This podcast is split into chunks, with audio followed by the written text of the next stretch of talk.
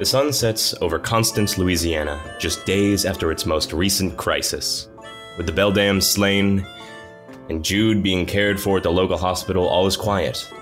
We see Jude's parents sitting in his hospital room, calmly on their phones and laptops. We see the great Tupelo Park Rangers out in the swamps, inspecting what appears to be some recently used camping pots, somehow covered in moss. We see the Baron, sitting in his underground store sewing some kind of cloth. We see window shoppers pass by the many stores, street stores of Constance, and every now and again, one is missing their reflection. We got to see the great mansion of the horror writer Doctor Emmett Garcia Chalamet, a dreadfully Gothic-style home with dark wood and twisted cast iron adorning its balconies. We see Doctor Emmett just as he exits the door, and just before he closes it, he looks inside and says, "Stay safe, make good decisions." And the camera pans out. Hello, everyone. Welcome to uh, Good Neighbors, uh, a Monster of the Week podcast by our, our couple friends here. Uh, we're going to go through what we call an interlude, which is where there is no uh, singular mystery to chase. It is uh, purely for the characters to pursue things for themselves or reflect on themselves as people. We cut to the image of a rundown radio station, an obelisk of weather-worn concrete with a small satellite array atop it, missing wires that are still sparking. The world is foggy here. The leaves have fallen from the trees, and we see what appears to be a series of destroyed brick buildings in the distance. Most notably, what you can see of the sky is filled with an orange aurora. James Pale, an imposing, long figure, sits atop the radio station, legs dangling over the wall. He clicks a stopwatch in his hands. His eyes never leave it.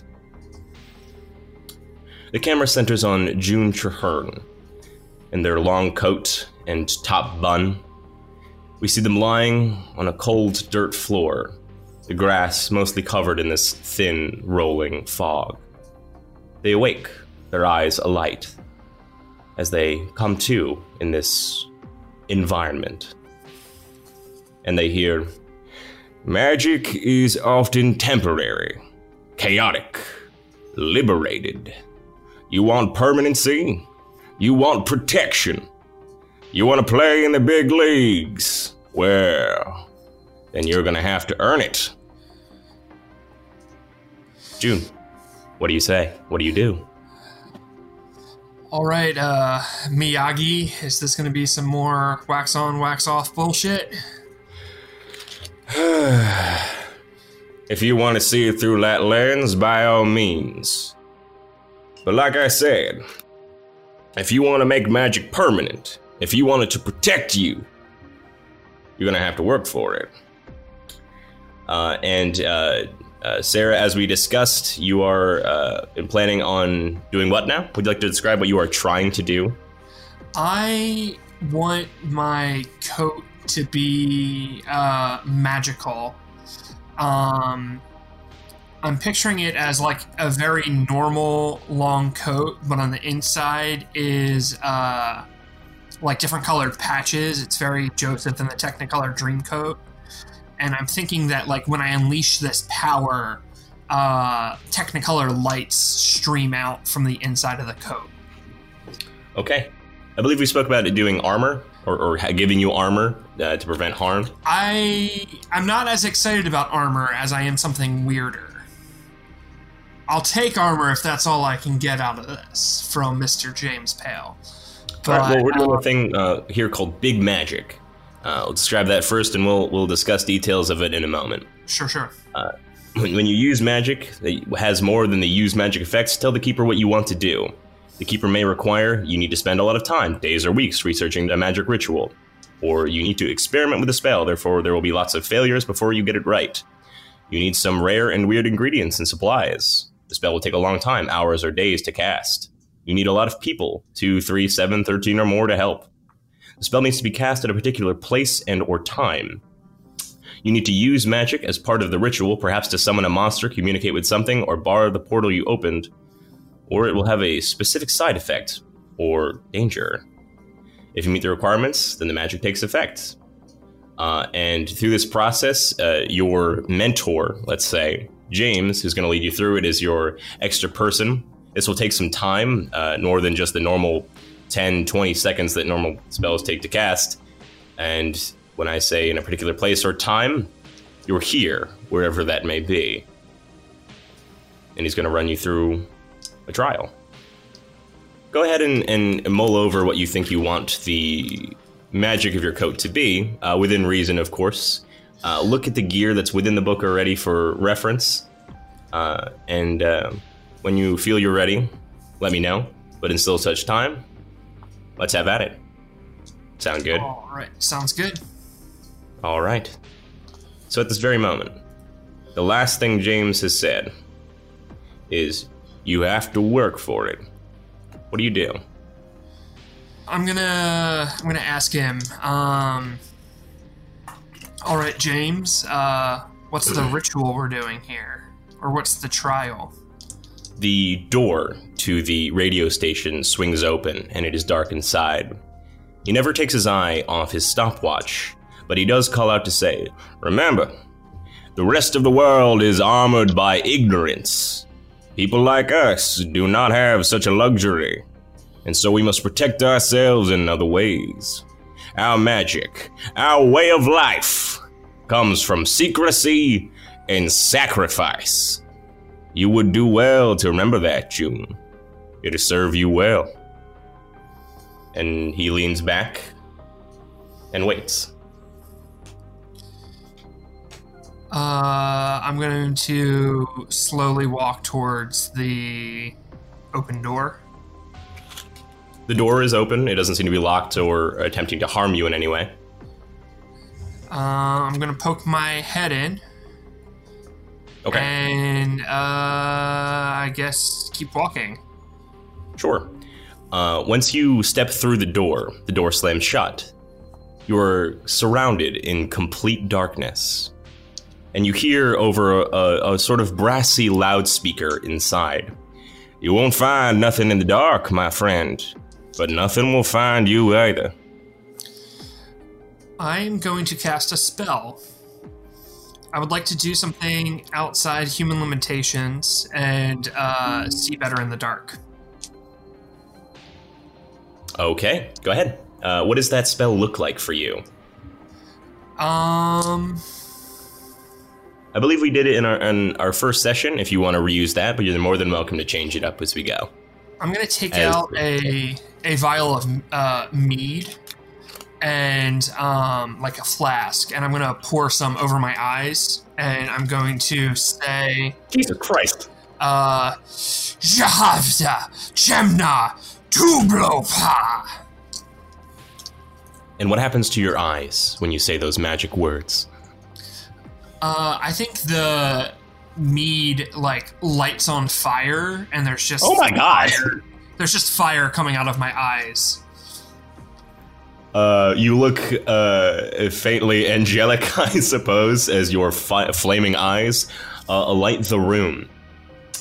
You see some worn-down uh, technical gear that has been uh, smashed or, or, or clawed through. There are a number of uh, speakers, uh, even old-timey, like phonography-looking speakers, about the room. Uh, this is sort of the uh, sort of central chamber of the place. Uh, there are clearly like supply closets and other things within here, uh, but at the moment you're alone. It's dark, save for your fiery glow, and these old, ruined technologies. What do you do? I'm just gonna start pacing and seeing if there's anything that stands out to me. Um, James is kind of a shitty Yoda. Uh, he's a bit of an asshole. Yeah. He didn't tell me like what I'm looking for. So I guess he's a good Yoda. Yoda was kind of a dick. Uh, yeah, Yoda never spoke in direct statements. Oh, don't bring a weapon to that cave. You're not going to need it. Like, fuck you, Yoda. There's Darth Vader in there. Um, So I'm just pacing around trying to see if anything stands out or catches my eye. Sure. Is there a specific move you're trying to use? Um, uh, maybe, uh, sh- investigate? Sure, sure, sure, sure. uh, I think uh, pacing around, uh, if, if that is all you're doing, then the most I can give you is read a bad situation. But if you thumb through anything uh, or try to activate any of the equipment or, or you know, put yourself more directly on the, the environment, then I'll, I'll be happy to grant you investigative mystery. Sure, I'll uh, I'll pick shit up and look at it with my weird fire eyes. Absolutely, go ahead. Uh, that's going to be a seven, and I have a plus one, so eight. Eight, alrighty. Uh, on a seven to nine, hold one. What happened here? What sort of creature is it? What can it do? What can hurt it? Where did it go? What was it going to do? And what is being concealed here? Uh, I think that last one, what is being concealed here? So as you poke out uh, old uh, tapes, old C Ds, old, uh, I guess a Zune. I don't know what time Zunes came out, but one of those. Uh, you can see marked on them is often your name or one of your parents' names. Uh, you can see that they're marked with words like stress, time, absence, waiting, home with a question mark. What is being concealed here? There is a threat to you right now, specifically in the Department of Secrecy. All of these things contain something that is maybe troublesome to you personally, uh, in an emotional way, but not physically necessarily. James sort of warned you that of a threat that would be in here. This probably isn't it, but it's something it could use. What do you do?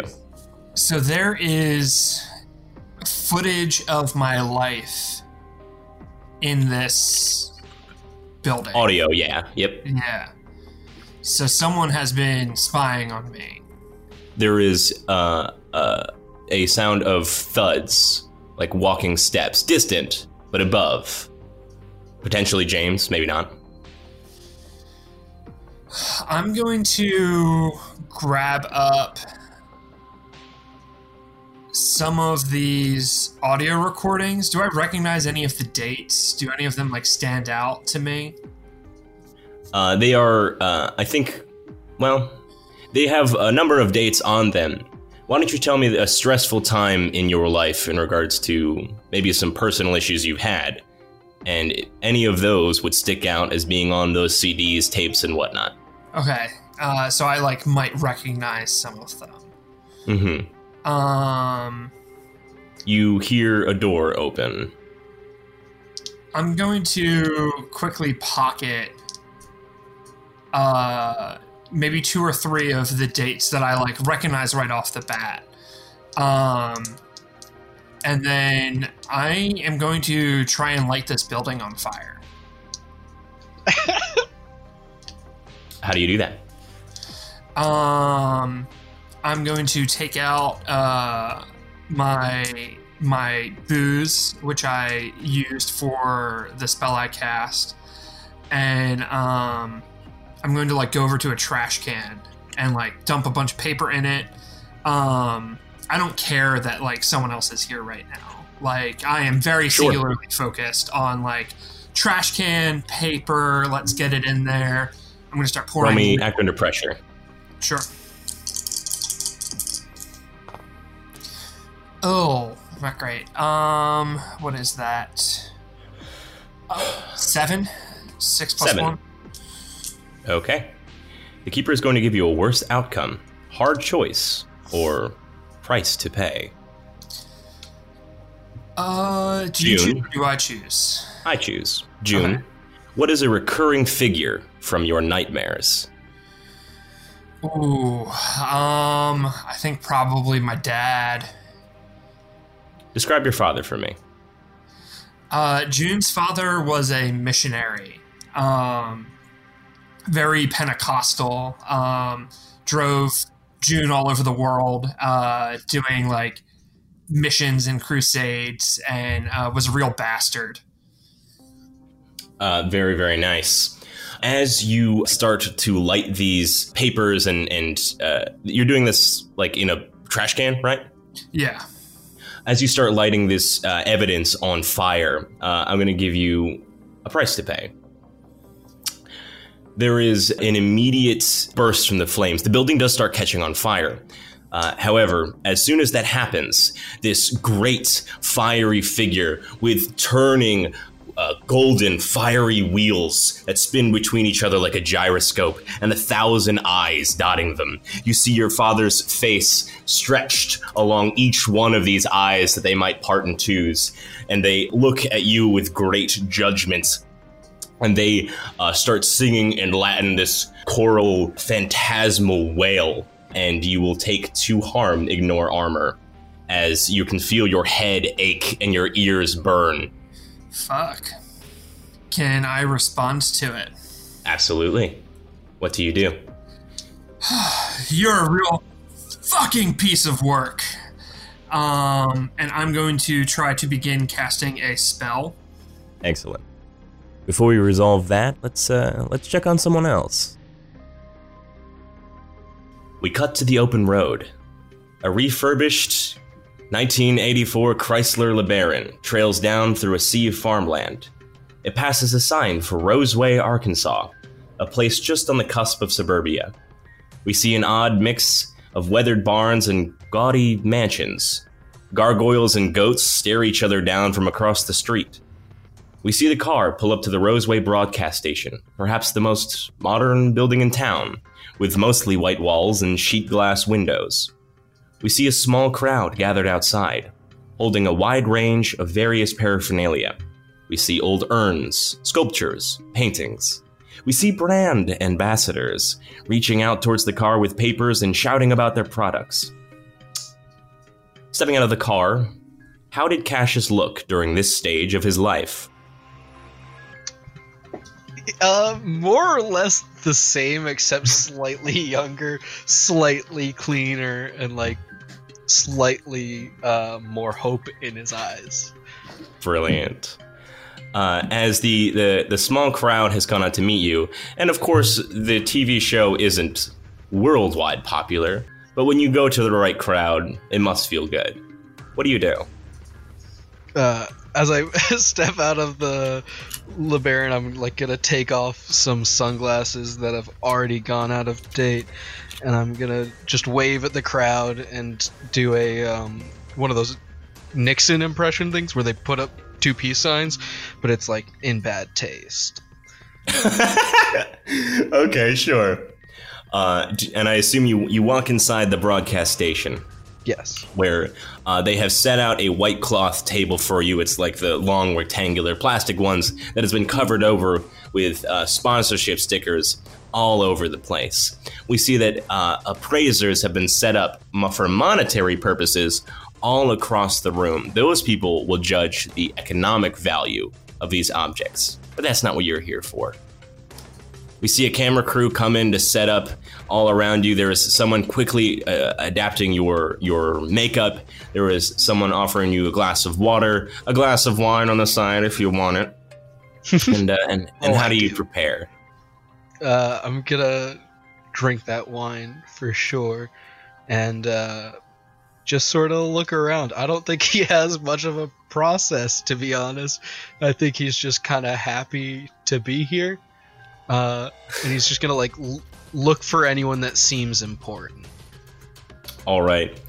Uh, well, Cassius, please walk us through an episode of Antiques Horror Show. All right. So the first part is uh, a very blatant ripoff of Antiques Roadshow. But then uh, at some credit point... goes to Antiques Roadshow if we have to do that. Within this universe, does Antiques Roadshow exist? Absolutely. Okay. I, I hope they're not overly litigious. We uh, often compete, I'm sure. I think people come to our show thinking it's Antiques Roadshow. uh, we uh, do have a cease and desist order to stop marketing us as Antiques Roadshow. Uh, but that's a story for another time.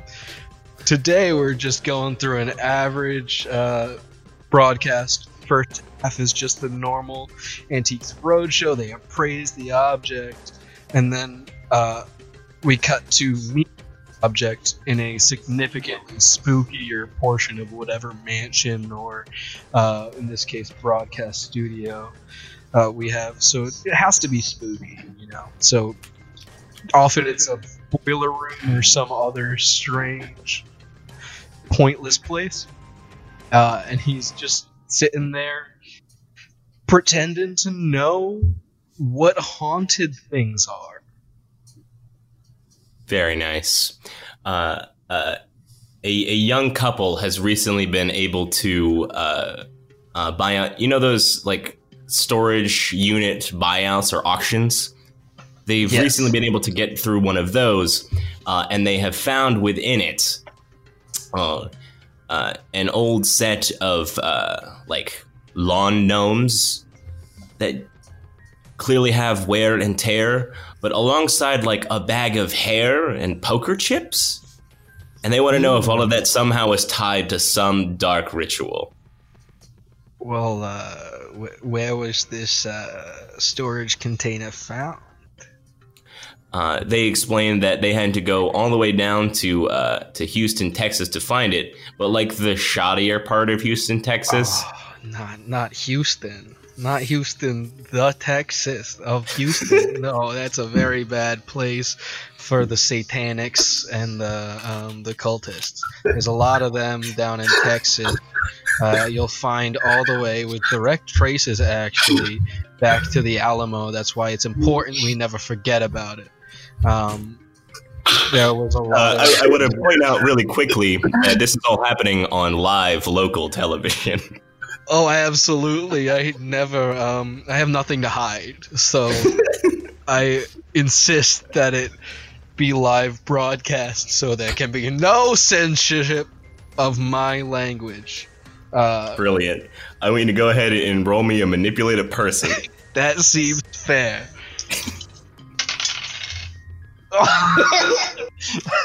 That's six. It's uh, four on the dice. With Alrighty, you could use a luck if you wanted to. uh, nah, I don't think he cares enough to really put that much uh, into it. That's fair. Uh, as you uh, try to to sell this lie, uh, it is unfortunate that this person should be uh, a history student, and they connect the dots that none of that makes any goddamn sense, uh, and they uh, immediately pass you on. And the show quickly cuts to commercial to kind of distract the audience from from the uh, the issues there. And the uh, the, the current uh, uh, screen director comes on up to you and is like, "Cassius, what the hell are you doing? Well, what are, are you, you drunk? Doing? I'm not drunk. What are you talking? You bring me these useless people. They're from Houston. What am I supposed to do with that? You're not supposed to say that. The point is to not be fact-checked." Well, look, we can just release some kind of statement and say that my views aren't reflected by your show, but I do wholeheartedly believe that the Satanists had something to do with the Alamo. So, I mean, they can't prove that I don't think that. We're going to get our asses handed to us in court. And they, they pop off uh, right before... Uh, uh, Uh, action is called. The next object brought up to you is this like uh, Victorian portrait where the person is uh, uh, like motionless and their eyes could be staring anywhere. Uh, and this person explains uh, kind of roundabout that they took it from uh, a, uh, they inherited it from a family member, uh, but you as uh, a, a you know a grifter have picked up that they stole it from their belongings right before they die. Ah, uh, real recognizes real. Uh, We're rolling. Um, I'm just gonna make a big show of like really taking my time with this one and like really Sherlock Holmesing it. So I want to investigate if there's any like small portion of it that I could point to that has anything spooky about it. Like, absolutely. Go ahead. All right. Oh my god. Uh, sounds like a great roll. It's a four. Uh, no, but go ahead and mark experience. And mark experience to the last one. I think you level up at this point, right? I did. I did it. I have one experience uh, now. Well, that power won't come up till later, I guess, yeah. uh, as this is in the past.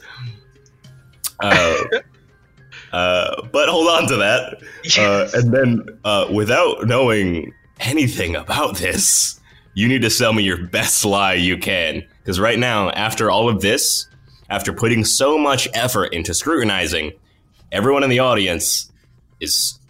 like, looking you down. They are ready for something fantastic. Go ahead and, and roll me a manipulated person. Take a minus one as you are under high scrutiny.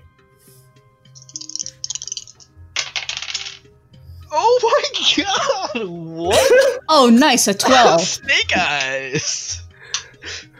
Holy god! Oh my gosh. So all right. Precious wakes up one morning and like ruminates upon a time in the past where he fucked up real bad, and it invigorates we him. Well, I mean, we I guess know not why he's so sad now.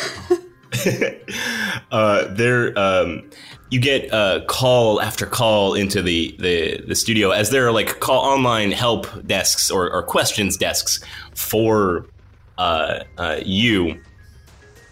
Uh, as, as like a clerk on the side answers questions, and they are ringing off the handle, being like, this man is a phony, this man's got nothing, he's, he's lying out his ass, and they uh, kind of don't know what to say.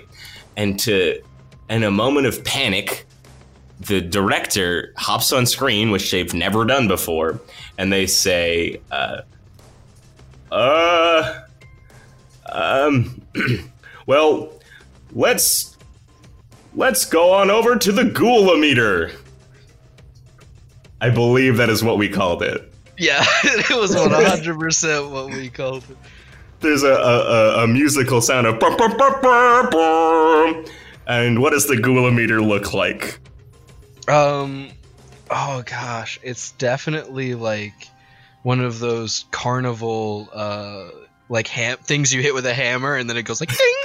uh, but we've like reworked it so that you can someone behind it can like manually just pulley system to where we want the Ghoulometer to be. All right, and uh, in terms of Roseway, Arkansas, based on what knowledge you could get out of this singular moment, a way ahead of time, way ahead of schedule, the directors put you on the Ghoulometer. What do you say? Uh, so wait, the Ghoulometer, the, I'm supposed to be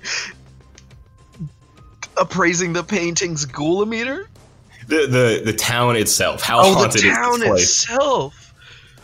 Oh, gosh. Uh, do I get to, like, talk, or do I just have to put a number? You can say whatever you want. Gotcha. So I think Cassius is gonna, um... off camera as he's walking over to the Ghoulometer, like shake his hair up, and he's gonna like when he gets on camera he's gonna have a real wild look in his eye. He's gonna be full looking around, um he's real sweaty at this point, and he's gonna be like, this is the most haunted town I've ever had. As you can see clearly a moment ago, I was possessed by a lying demon who was trying to pass himself off as me and make you all think that I was a fraud. This is the most haunted town we have ever been in. one hundred this... out of one hundred ghouls. And then the bell's gonna go. This is wild.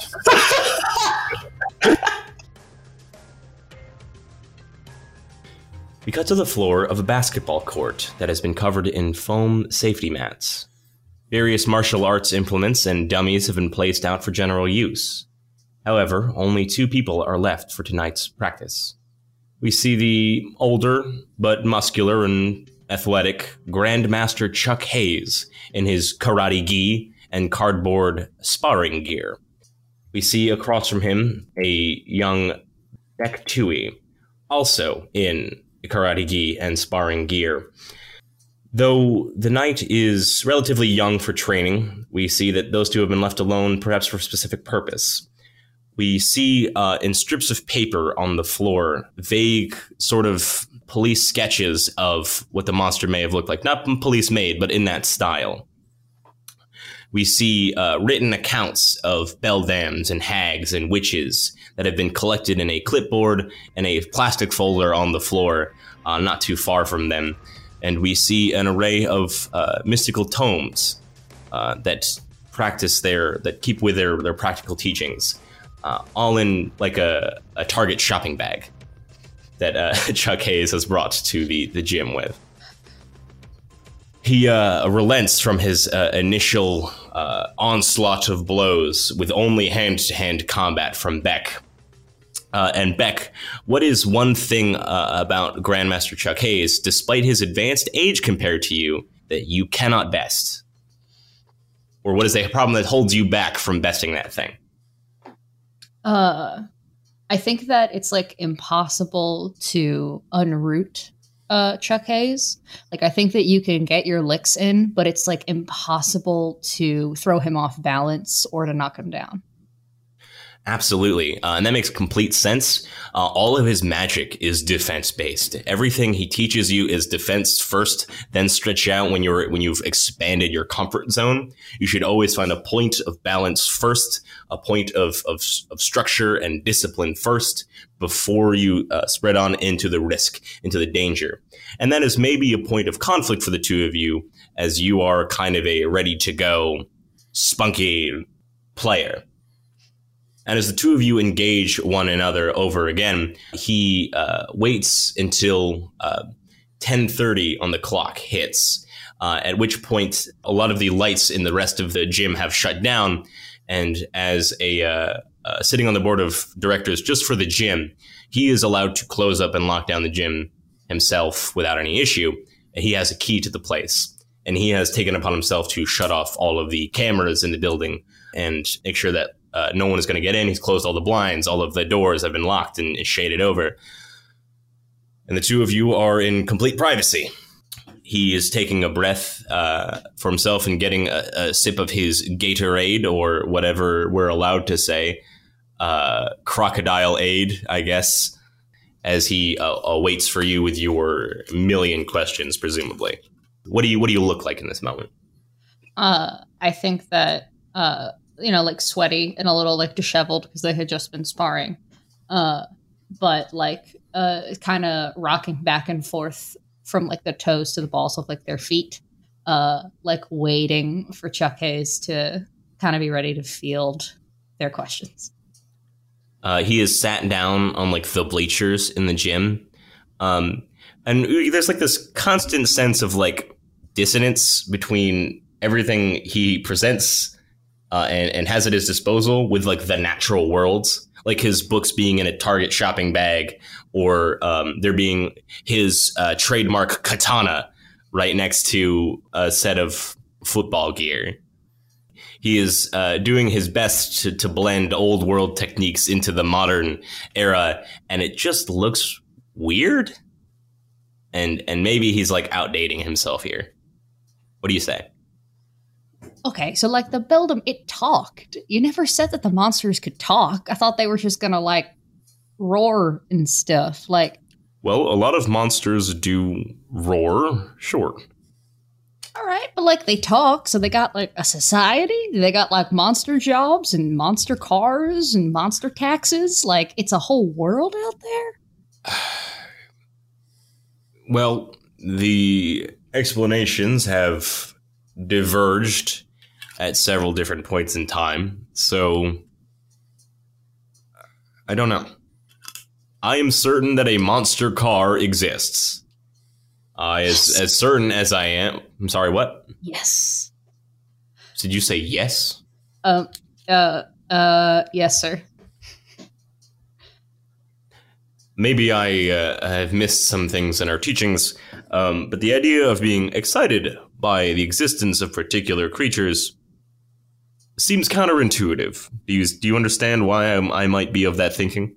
Yeah, yeah, I get you. You just said monster car, and I, I kind of just pictured like a big souped-up haunted monster truck. Uh, there is like a moment where he like bites his lip, and like you know, he's a person. The idea of that is funny to him, too. And you can maybe glean that from, like, his his stilted expression. But he, he holds it back. I thought you were talking about some sort of Maximum Overdrive shit, and I got a little excited, but I do understand why that would be problematic. Yes. Some creatures can talk. That is how I believe the beacon interact. I... I am loath to impress the idea that conversation and engagement with creatures is a favorable idea, as by their very nature they are tricksters and liars. Secrecy is their watchword. Okay. Well, so I was also thinking that, you know, now that I've actually, like, fought a monster, uh, do mm-hmm. I do I level up again? We don't call it leveling up. This isn't a video game. Do but I if you're asking... Do I get, like, a patch on my robe or something? Or, or like a like a stripe or a, a pin? Uh, do I get to learn about, like, a third hidden circle? There is no third hidden circle. Okay. You are in the upper tier, as is. Wink. The cameras are off. There are no bugs. We don't need... To, I'm speaking as plainly as I can, Beck. Mm-hmm. Acolyte, Beck. Mm-hmm. You are in the upper tier. I have not taught magic to anyone outside this upper tier. I admittedly don't really see you as tiers in the first place. It's just I, if I think you are ready for magic or not. Mm-hmm. Magic uh, is not exclusive to humans, as uh, some people might have been led to believe in the early days. But the monsters that can do magic, few as they are, are extremely dangerous. I cannot stress this enough. I am proud of you, of course, that you have faced down a dangerous creature. Uh, has Beck told Chuck that they fought the Beldam with other people? Yes. Who? Um. Or did they explain in detail? I I don't think that they, like, related everything about James to Chuck Hayes.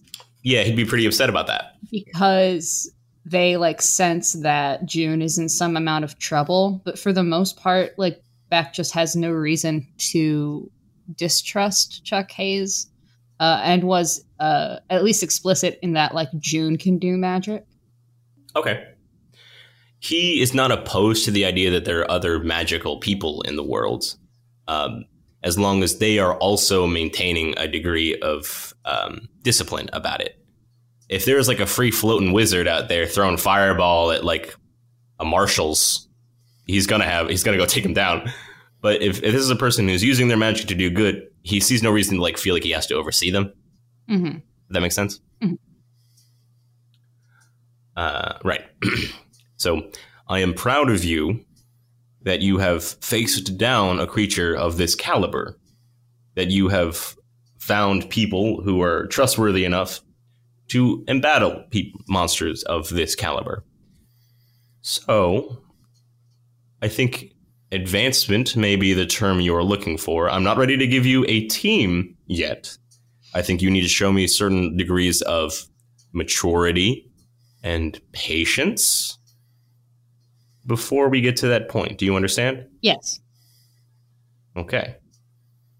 But in terms of combat readiness, I think we can elevate you. Do you feel like you're ready for that? Uh, born ready, baby. I mean, yes, sir. I uh, look forward to the challenge. He is like, like, like a stifle as you uh, say, "Born ready, baby." Uh, and he he leads you out onto the floor, and he instructs you to to take up your nunchucks. Uh, and mm-hmm. he has uh, like a wooden sword on him. Okay. As his uh. sort of signature weapon is like a, it's not a katana. It's, uh, what's the word? It's like a sword that never actually existed. Uh, an ninjato, a straight bladed katana. Okay. It, I mean, it exists. You know what I mean? Right. Uh, and his is, you know, in wooden form. And before you square up against him, he throws you uh, like a like a black canvas pouch that is like long and rectangular. Mm-hmm. And inside it is a second matching pair of nunchucks. Ooh. Are these magic? No. Oh. Your first set are all about teaching control, passing from one hand to another, always leaving stability and option. I'm going to expand your comfort zone. You are going to face me with all that I have with two nunchaku. You will have less control over each individual piece. However, your degree to which you can exhibit and uh, increase your damage has expanded. Knowing that, it will put you at a certain degree of risk. You may be disarmed. You may be uh, disabled in some way against a proper defensive opponent. But in the right moments, you can use that to push an advantage if you have a slow opponent, a weak opponent. You understand? Uh, yeah. Is this a magic fight or is this an all-natural sort of showdown? I will be using magic. Okay. Uh, and then Beck goes and gets their lunchbox full of components. Have you considered maybe using uh, a backpack or like a briefcase?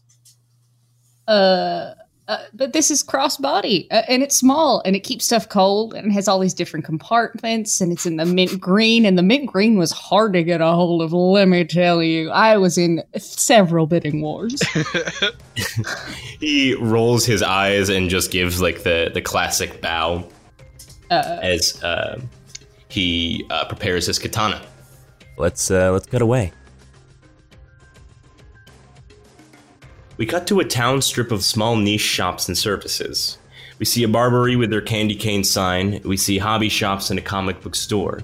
We close in a little further on another store amongst these connected buildings that is strikingly purple, in contrast to the browns and brick reds of the places nearby. A sign above reads Hanged Man Arcana in spooky text, and a painted glass window reveals several taxidermied animals, strange sculptures, and an array of gemstones. Inside, we see an array of college students ranging from film buff to goth to dude bro jock, all standing around a map of the town splayed out on the table, with circled points here and there. Beside them is an array of odd devices, labeled things like E M F reader, laser grid scope, and Flux One response device. Constance's resident ghost hunting society is active and on the move after an odd series of series of power outages across town. They all chatter with excitement as they exit the building, ready to partake in their spooky hobby.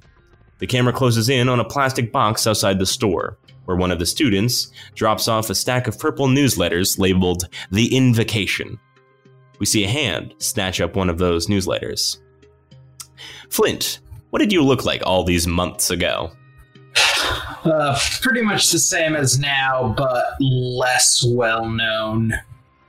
Uh, still a tan, tall, slender old man with uh, a trucker hat and a beat-up green jacket with some flannel underneath. Nice. And what are you doing in this part of town? I am specifically here to pick up a copy of the uh, Invocation. A lot of times truth can be found in uh, uh, fanciful stories. Absolutely. Uh, the Invocation, the newsletter published by the Hanged Man Arcana, published loosely defined, is largely written by a, a college student named Louis Steele. He does do a lot of questions like, what's out there? Or have you seen this creature? And posts weird silhouettes and does a lot of th- things to just uh, jive popular interests and what have you. But the most interesting thing is that every now and again, Louis Steele has a uh, like a weird moment of insight that is maybe a bit beyond what he should have, or he puts in way too much research and might be on the right track.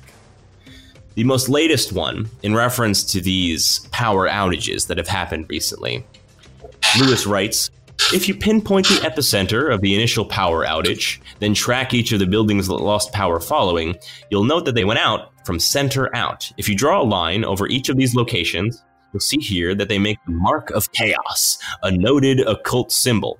Our society intends to investigate this mystery, this mysterious occurrence. But we want to know, what do you think? Too dangerous? Too much of a stretch? Leave your responses in the drop box off at the Hanged Man Arcana. And obviously, notably right next to it, is a little black metal Dropbox where you could leave a response to this prompt. What is Flint thinking at this moment? Uh, Flint's thinking that he wants to look into what, what could link the Mark of Chaos and power outages. Uh, absolutely. Uh, does he intend to go do some research on his own before responding to the, the letter, or does he want to leave a thing here and then go out after it? He absolutely wants to do a little research and then respond to the letter. Okay. Uh, where do you go? I uh, go back to my self-storage center and look at my books there.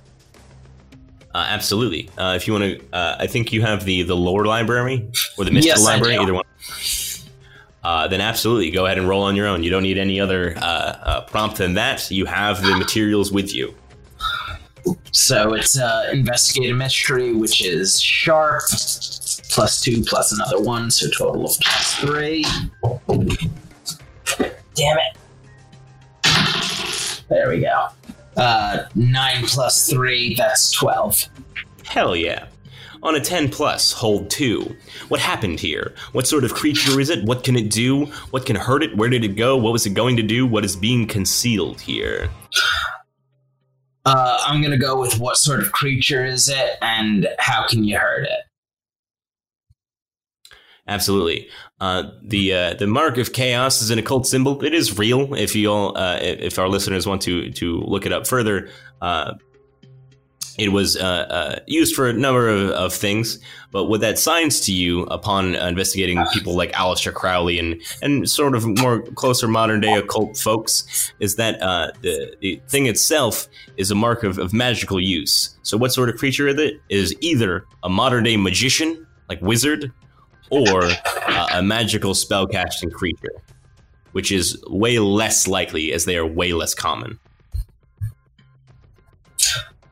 All right, so if it's just a magician, I don't need to worry about what can hurt it, because, well, bullets hurt it. Uh, in that case, uh, Respect. What can it do? What can it do? Like, uh, well, I think the most important, the most important thing to know about it uh, is that if they were willing to cause a public scene, they are well aware of the fact that, like, one that leaves records, ones that will be in either the news or at the very least in the uh, the power plant's records, they are well aware that they could get out of that situation without leaving a trace to follow. Or at the very least, whatever thing they were doing is important enough or powerful enough that no one could stop them from following through. So what can it do? It can hide. It can keep secrets. All right, so I'm going to go back to the Dropbox with a uh, with a handwritten letter, uh, specifically stating what you're looking for is probably a human occult user uh, that is specifically looking to hide and keep secrets for whatever it's doing. As far as keeping yourself safe goes, uh, try not to confront it directly, because if it's willing to make such a public scene with what it's doing, it's probably going to be more than happy with cleaning up people looking into it. Absolutely. Uh, you, you leave this in the Dropbox, and a day goes by. Uh, the letter has definitely been taken. Uh, if you check in the morning, even if you don't, it absolutely is. Uh, and normally, the Hanged Man Arcana doesn't update its newsletters every week. uh, or, or every day. It normally does it once a week. But this time they dropped in a new one immediately as a an edited subscript with that question, that line of answering contained within it. Uh, did you sign the letter? Yes, I signed it as uh, Blarney Stone. Blarney Stone. Uh, then uh, immediately following that uh, is the is that prompts uh, with, okay, we'll wait a small, uh, at least a day, Mister Blarney Stone, whoever you may be. Uh, how did you come to this conclusion? If you would be so bold. And obviously this is written, so they're not asking you immediately. Yeah. Uh, I'm going to go back to my library, and I am college educated. I had gotten my bachelor's in history. I'm going to cite my sources. I love it. Like uh, proper college essay cite, cited sources. Uh, I don't think you need to roll for this. I think uh, uh, that is kind of part of the, the proof of the investigative mystery that you can just lend to its credence. Uh, absolutely. Uh, they uh, there is like two days between the next response um, where uh, the on the next newsletter with uh, an updated addendum is those sources which have been thoroughly fact-checked by this Louis Steele uh, and reviewed. Uh, indicate that they are in fact correct, that this person is, is speaking truthfully. And they say, do you have experience with the supernatural? If so, what? I'm going to wait a few days before responding on this one, kind of debating what I, what I want to say. Fair. And eventually I'm going to respond with, I have some experience. I lost some people close to me.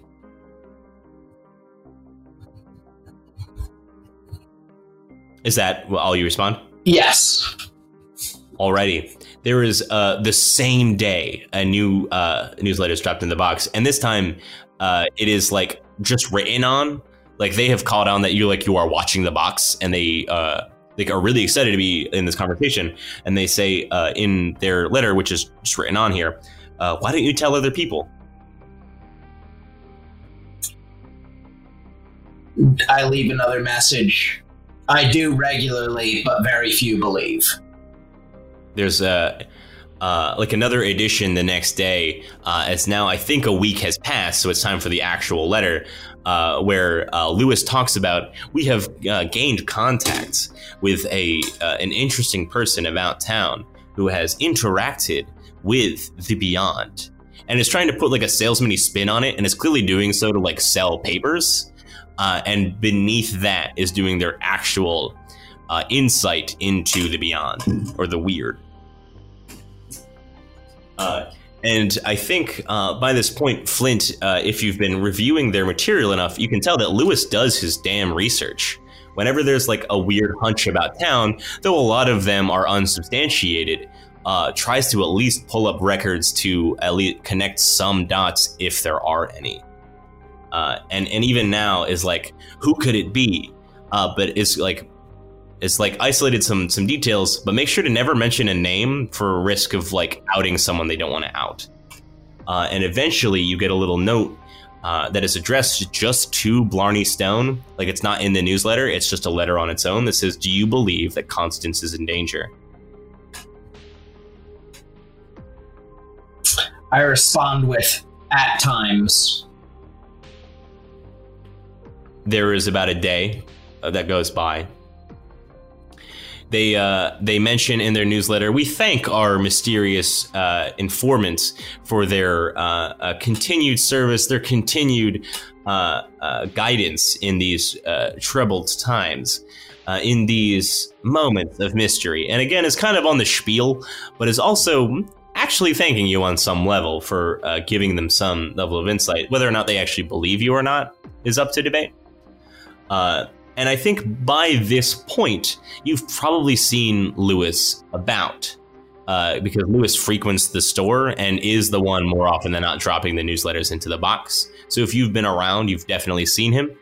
Uh, he's like this kind of athletic, handsome, generically attractive younger college student, wears a gray jacket, wears like a blue baseball cap, and on his uh, jacket he has like these brass pins that say things like Louis Steele, Student Council Secretary, Paranormal Investigator. I'd like to leave him an additional note. Yeah. Addressed to him and not to the newspaper. Absolutely. I'd like to leave him a couple newspaper clippings of the incidents surrounding my college graduation. Would you like to describe what those say in headlines specifically? What are the headlines on those news clippings? Football team slaughtered, one survivor, serial killer uh, believed to be the cause. College graduate gone insane, claiming monsters exist, screaming about a chupacabra. Beautiful.